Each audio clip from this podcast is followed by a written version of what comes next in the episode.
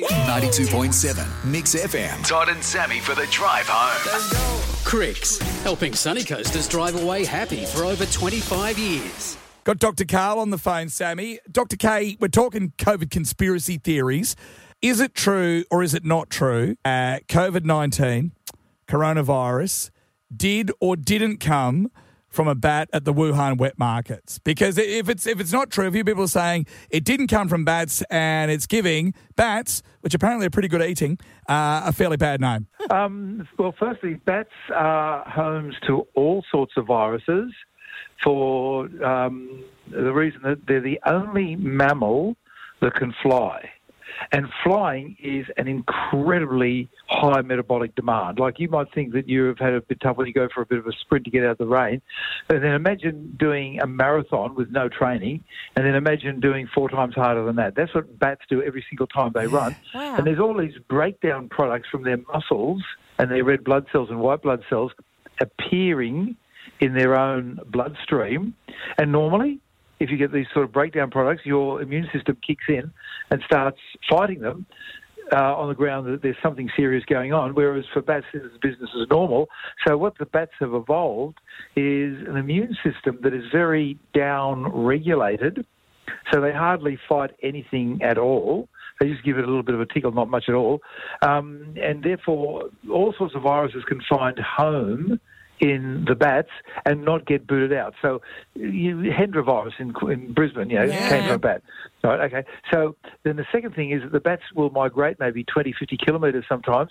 And when they do, instead of just checking into a um, five-star hotel with three floors of the executive suite, they'll just sort of slum it hanging upside down next door to the mates of somebody they don't even know.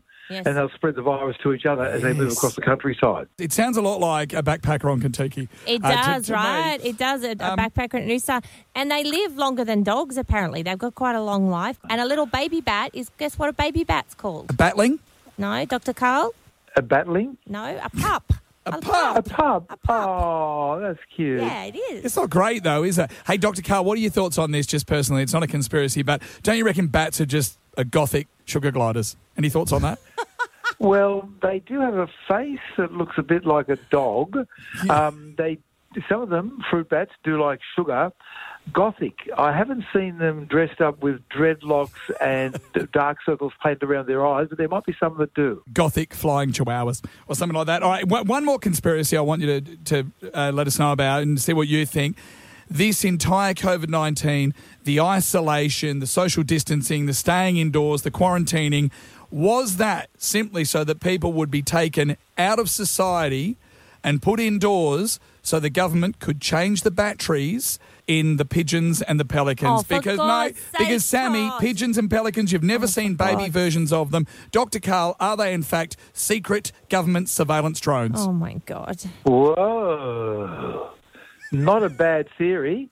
However, I think and- it's a and is very bad theory, Dr. Karl. Yes, sorry. Well, I think it's a very bad theory, except for the following. A friend of mine, a Chinese guy, went back to China just before he was going to come back to Australia. He got stuck in China, and he's a bit of a rebel. Um, and he went for a walk when he was supposed to be under surveillance. And suddenly, this drone flew. This was two weeks ago. Flew across from a building, hovered near him, and said, "Bruce, go back to your building. If you go back now, it- all will be forgiven, and we won't press charges against you." no Oh, this is full on. This is like Gattaca, the movie Gattaca, or Logan's Run, or or The Running Man. You know, you two should be banned from talking to each other. You just Right. spur him on, Dr. Karl. telling you, Sammy, there's government So, surveillance drones everywhere. Yeah, yeah. All right, but I- still, Dr. Karl, I don't feel like you've answered the question: Are pelicans and pigeons Australian government surveillance drones? No. Well, I've been watching that show on the ABC, Operation Buffalo. Yes. I reckon they're actually ASIO agents um, in a different uniform.